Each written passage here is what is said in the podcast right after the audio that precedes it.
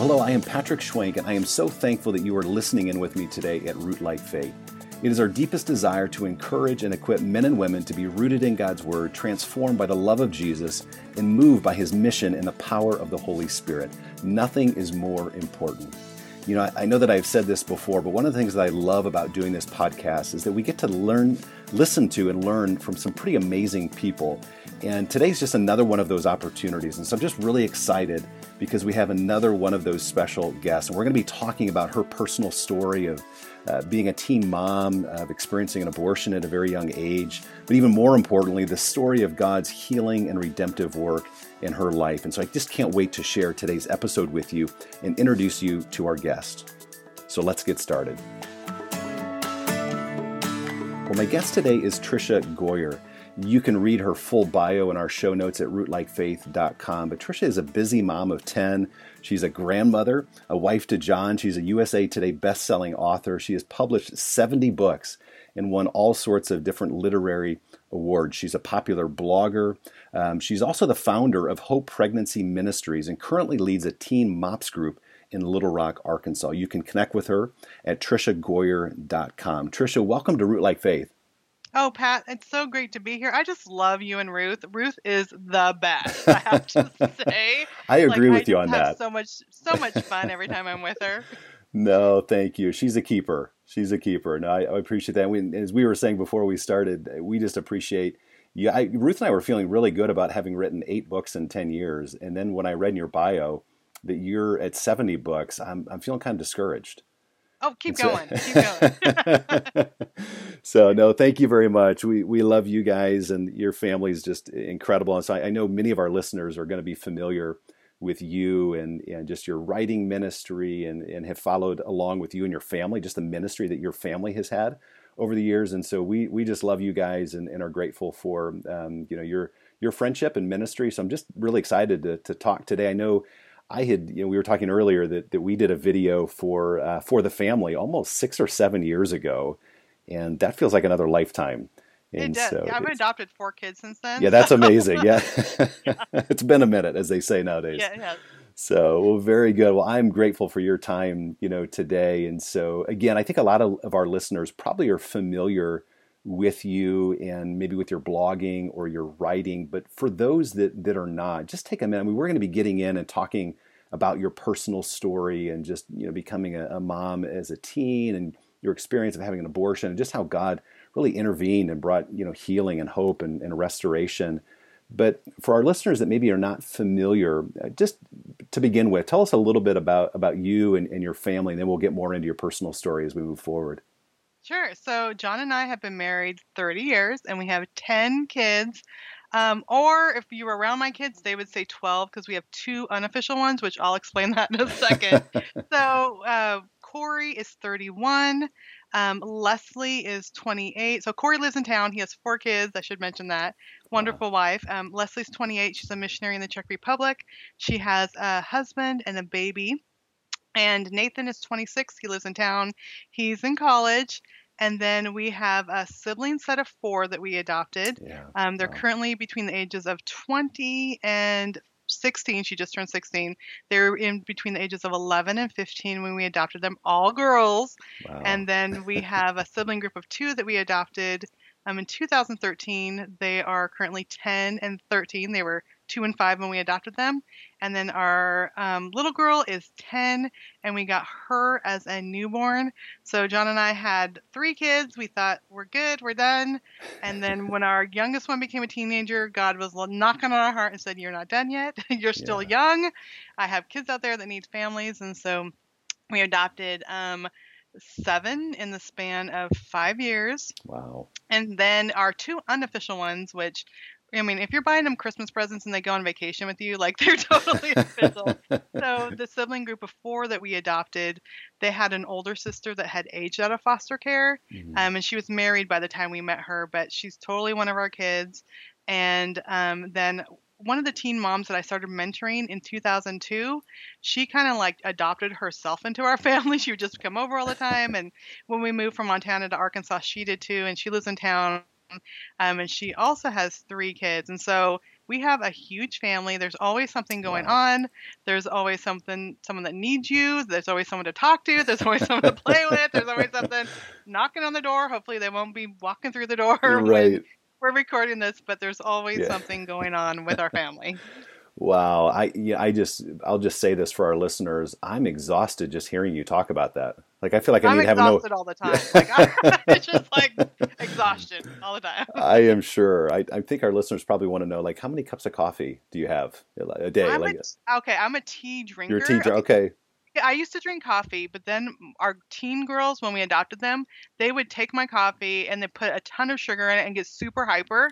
so I stopped making it, and no one bothers my tea. So Hey, that was a wise move. from a Yeah. coffee drinker to a tea drinker. Oh, that is amazing. I, I, I love that. Um, that that is just in, incredible. We'll I'm sure talk more about your family um, as we as we continue talking, but just um, just incredible. I, you know, um, I remember when we were interviewing, or when I was interviewing you six or seven years ago, I was joking that there must be like two or three of you. Uh, just to, just think about all you're doing, the writing ministry alone, and then just your involvement uh, with MOPS, and as you're talking about, just as a mom and grandmother and mentor, um, just just incredible uh, the grace that God has given you to do uh, what you're doing, and so just praise God for for that. Um, you know, we're going to be talking about this theme, you know, how God can redeem our own personal stories and, and use them, you know, in His story in powerful ways. And I think that there's a lot of of Christians who you know, maybe think about their past, who they used to be five years ago, 10 years ago, 20 years ago, 30, whatever it is.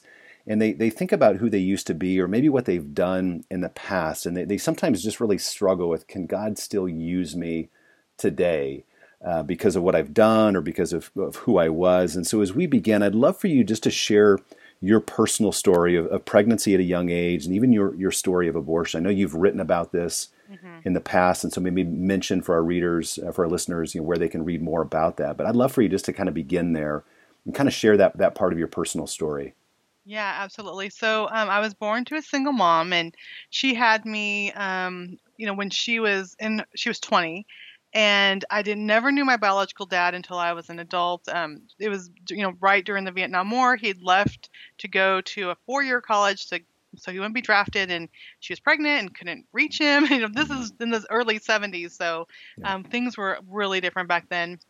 My mom and my grandma became a Christian um, when I was in second grade, but she was a, a really new Christian, and so I, I really did, wasn't raised in a Christian home. My Mhm. stepdad wasn't a Christian; she was a new believer. So, um, you know, just a lot of not really nurturing in the home. Just wanted that relationship with my stepdad. I really felt like he was there but not involved. Like I don't remember conversations or him wanting to spend time with me. It was more like I'm trying to watch this football game, hmm. get away from the TV type Yeah. of thing. And so from that young age, I just felt like I had this hole. I just wanted to be loved and appreciated, which of course there's lots of young guys that will show yeah. love and appreciation. I became sexually active at a young age and at 15 years old found myself pregnant.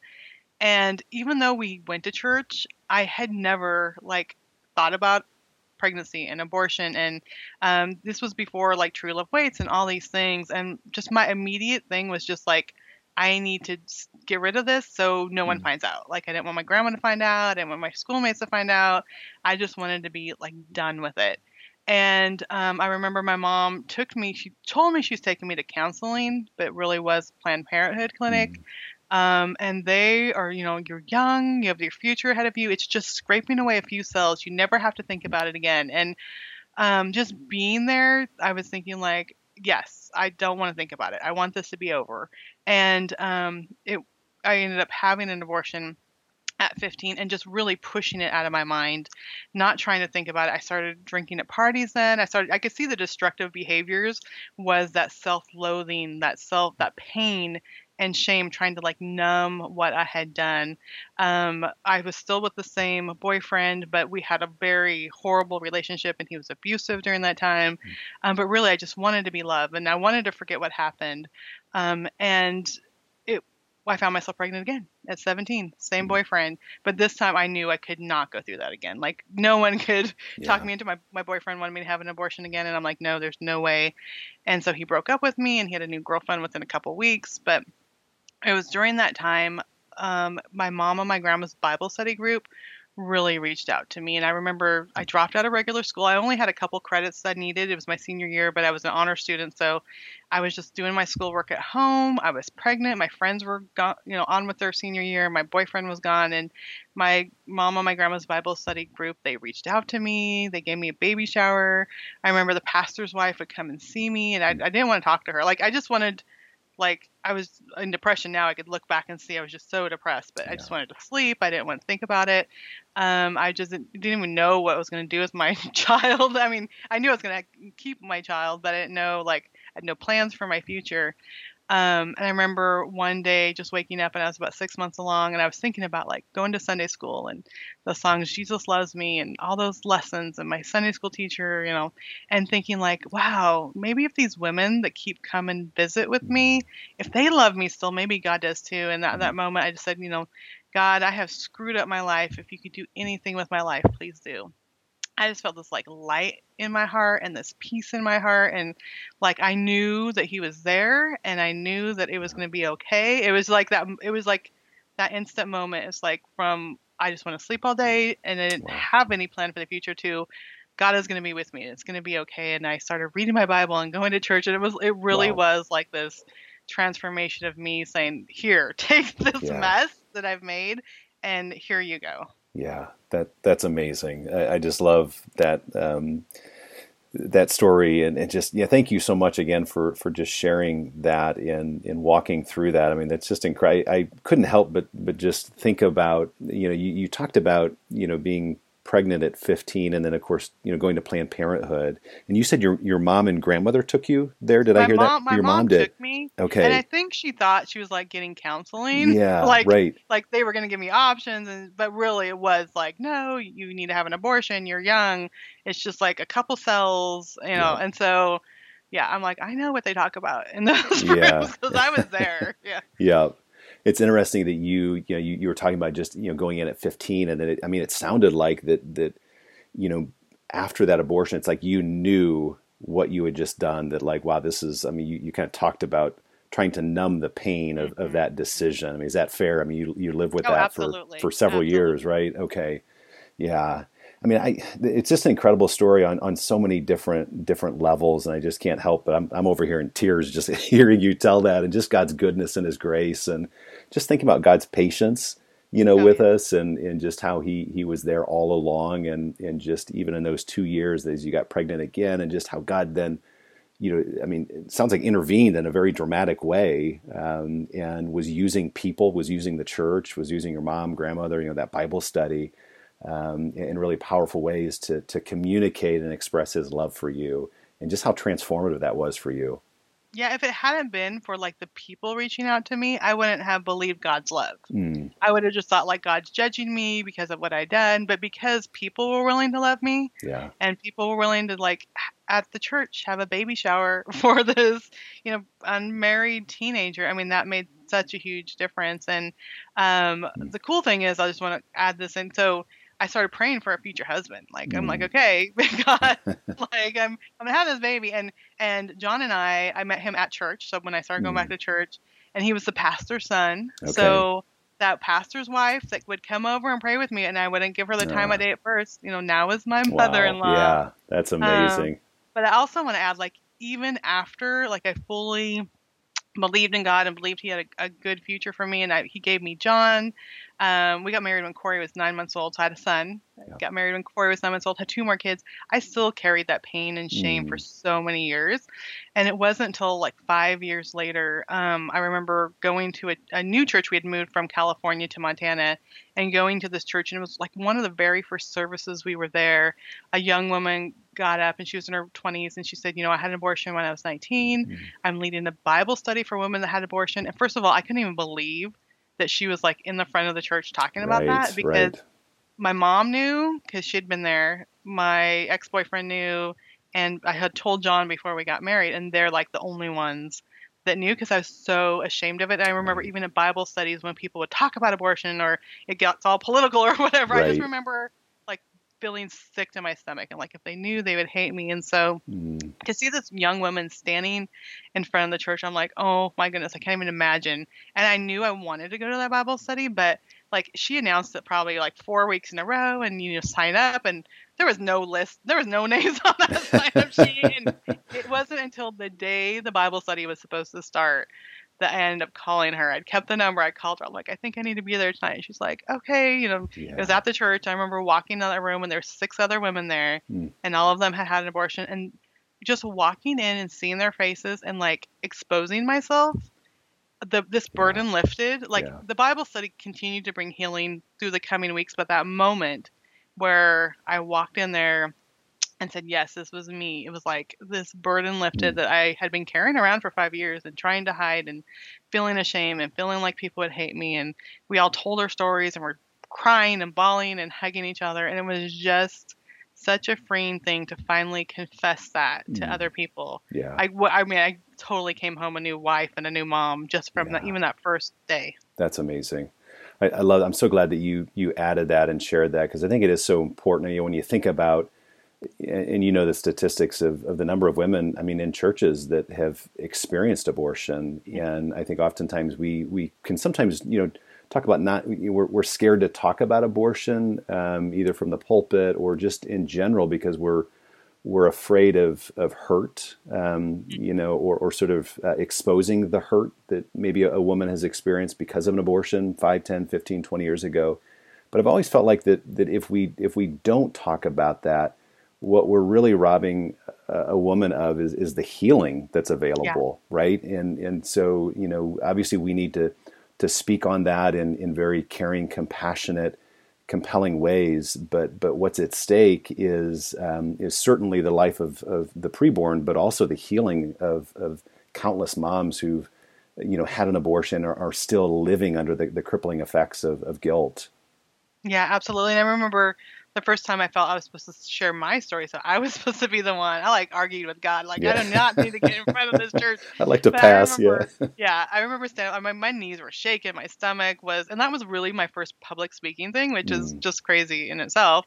But I mean, I did not want to do it. And I remember as I shared my story, like I could see the women's faces, like all around the church. I could see that it was them too. And afterwards, Mm, sure enough, I mean, some didn't come after, up to me right afterwards, but you know, later they would come up to me and talk to me, and I ended up starting a post-abortion Bible study, and then they, these other women found healing too. So, like my healing and sharing my story connected with other people, and then they've been healed. And like one of the ladies, she had an abortion 30 years prior, mm, and she has been leading Bible study. So this was in 2000, man, 2001 when she first came to my Bible study. She's continued to lead Bible studies all these years. Wow. Like God has continued to use her. So it's just like we don't want to share our stories, but when we do, we give hope to others. We can offer healing to others, and then they can offer healing to others. And it's like the tr- Yep. the the, you know, the ripple effect of what God can do when we're willing to step out and, and and believe that He does forgive us. And that really was me, just realizing like I did this, and God still forgives me. Like yeah, Jesus' death covered this too. And, you know, yes, it's like horrible. And yes, if I could go back, I would change it. But God forgives me and Yeah. I can walk in that freedom. yeah, so good. I, you know, I know you touched on this a little bit already, but but let's go back just a minute and talk about. You, you really talked about the different people in your life that, that you know early on were were again you know Jesus's hands and feet. They were they were tangible expression of you know of God's love for you.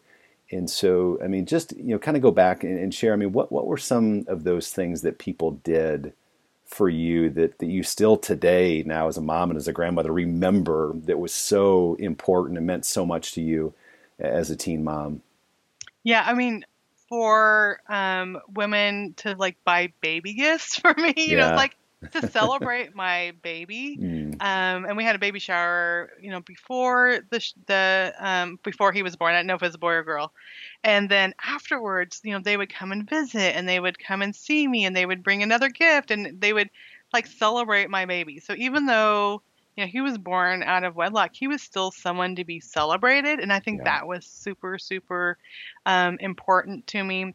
And just the fact that like no one condemned me or said anything to me like when I Mm. came to church or would look differently at me. Now that wasn't true like at the grocery store. People would give me Mm. looks or I would get comments and people would say things, but within the church walls everyone was kind and everyone, you know, wanted to know about the pregnancy and about the baby Yeah. and they gave me encouragement. I think that helped me um so much. And then even when John was interested in dating me, I mean, I was a young teen mom, and his parents they had seen the transformation. Like I started coming back to church, and I had they had seen the change in me, and they're like, "Yeah, you should take her out." And Yeah. they could have said, "No, we wanted something different from you," or I mean, he was a virgin. He had been in the military and had been led Yeah. Bible studies, and he was a leader in the church, and like they could have easily said, like, "This is not who we want you to date," but they like totally embraced me too, you know. So it wasn't just the church people, but even John's parents were Yeah. so gracious to me as my mother-in-law. I mean, Yeah. um, I love her so much, and I'm so thankful that she was that type of person because you hear about these mother-in-laws, and she's never been condemning. I mean, Mm. she's it's which is such a blessing to me. Yep. That is so good, and I, you know, likely there's going to be uh, listeners who've either you know had an abortion or they, they might pass this episode on to uh, to friends or family members that maybe are outside the church and they're not currently following Jesus. And so I think what you said is so powerful um, as it relates to just how amazing the, the people of God really are, how amazing the church is. Because I think sometimes in our culture, um, you know, we have this this not that the church is perfect by any means, um, but sometimes there's this false narrative in our culture that that the church is going to judge you and they are going to condemn you, that that you're going to you know just have to walk through this on your own. And and I'm sure that there are examples of that that exist in in the world um, you know as it relates to to the church. But I just love what you shared just how the church wrapped her arms around you and loved you and and met practical needs and didn't condemn you and so I just I, I want to make sure that that point is not missed for for listeners that maybe will be uh, you know tuning in for the first time who maybe are struggling with uh, not only their view on abortion but just their view of the church and so I just think that's such a powerful reminder of just how good God's people are and how gracious um, you know God is and how gracious His people are. So I really appreciate you sharing that. I mean, I, you know, in what ways has your personal story and just the experience of, of being loved and ministered to as a teen mom and and I mean, how has that compelled you now? Because you're very involved. I mean, you guys. I mean, you're sharing your story of how you've adopted and you're you've been a, mentor. You you you know you lead teen mops. I mean, there's all sorts of things that you're doing and involved in. And so, how has your personal story and what you know seemed like you know something in your past that you just couldn't wrap your mind around how God would possibly bring any good out of that? I mean, how has that experience, your personal story, really been redemptive and and really compelled you to minister and serve other people? Yeah, well, at first it started with, um, you know, we I helped start um, Hope Pregnancy Center in Montana, which is so cool now because it's still going. They have a clinic now. They do free pregnancy tests and ultrasounds and Mm. STD testing. I mean, it's just this. They have a mobile unit that goes on to Native American Wow. uh, reservations. So I'm not even in Montana, but just knowing that you know I was one of three women that helped start that. It's because once I realized like, oh, there is hope, and we Yeah. can be there for people, and you know we can give them encouragement, we can share our stories, we can give them resources. It just I wanted to get involved doing that, and then even with teen moms, you know I live there in Montana or here in Arkansas. It's just they need to know that someone's there and we'll celebrate with them. And you know, Yeah. yes, here's a package of diapers and let me tell you about Jesus just in that way. But it's it's interesting because it even impacted our home. So our oldest adopted daughter, she's 20 now. Um, she was away at college and um, she had an unplanned pregnancy. Mm. And so, you know, we found out when she was pretty far along, and I'm like, why did you wait so long? She was like, well, I know you would love me. I just was embarrassed to tell Mm, you. yeah. Because, you know, and I think one of the things I do want to mention is working in the pregnancy center, sometimes kids that do go to church are the most vulnerable for abor- abortion Mm. because like for me, I didn't want my grandma to know. Like she was my church going grandma. I didn't want her to find out. I didn't want my schoolmates, but I think sometimes we think like if it's a pastor's kid, if it's a whatever, you know, our parents go to church, they know better, they you know, or whatever. Right. They're more vulnerable. We found that a lot in the pregnancy center because they Mm. don't want people to find out. And so just talk to your kids and let them know, you know what? I have made mistakes. It might not have been the same mistakes, but in my life, I've made mistakes. Your dad's made mistakes. You know, everyone's made mistakes. Yeah. If you ever find yourself in a situation, know we'll still love you. We're gonna be here for you. We might be we might be shocked at the beginning. We might be even a little angry, whatever. But know Yeah. that we're gonna be here for you. And I I like to tell parents that because even our daughter, like she would go and volunteer with me at the Teen Mom Support Group, and she Mm. still had a hard time telling me because um, and my grandson's almost a year old now, so we're so thankful for him. But kids need to know, like, we are going to love them, and um, you know, we're not going to kick them out, or I mean, Yeah, whatever, whatever their worries are, that we are going to be there for them. But really, just um, you know, for those who maybe have this in the in the past, to realize like God can do amazing things with your life. Like, don't feel like you've done too much for God to use you. Wherever you are, God can use you. He has a good plan for you. He can Yeah. use your story, um, and and don't feel like that is, has to keep you bound um, for the rest of your life because amazing things can happen if you're willing to just turn it over to Him, and, and He does forgive you. Yeah, I love that. I- It's. I want to ask you one one last question. I know you you've touched on it a little bit already. You were just talking about you know what you would say to to somebody who you know either has experienced an abortion or maybe they have a friend or a family member that that's in that place right now. They're they're struggling. Um, they they know um, that they've maybe they have a, a daughter, son, or a daughter, or you know a granddaughter, whatever it is, and and they are in that situation that you were in as a 15 year old or a 17 year old, and you've kind of touched on that already, but but what would you say to that person who, who knows a, a classmate or a friend or a family member that is um, in that place that you were in? Yeah, and I would, I would say really just consider how you can be the hands of feet of Jesus to them. I mean, we see over and over in Scripture, um, Jesus was, you know, with the prostitutes, the sinners, the tax collectors. Like that's who he was drawn to because he just wanted to show the love of God, and and Jesus was representing God to earth.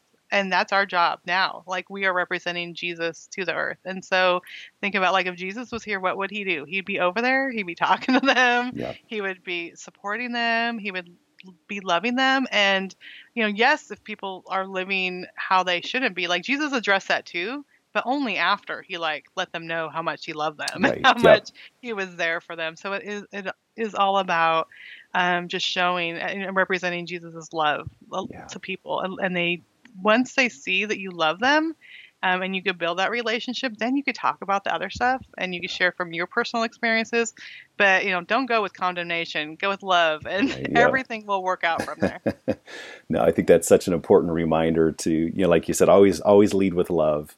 Mhm. and um, and you know move out from a place of, of compassion. I just love what you had said earlier that that there really is hope, there really is healing, and I just think that there's nothing like the gospel. There's nothing like the good news of um, just you know God's kindness and, and His goodness, His faithfulness, and, and His forgiveness. And so I, I just I think it's such a reminder that that if you have somebody that's listening today, if you're listening, like God is for you. There's nobody on the planet that is more for you than Jesus is. And He loves you. He knows what you've walked through, He knows what you're in the middle of right now.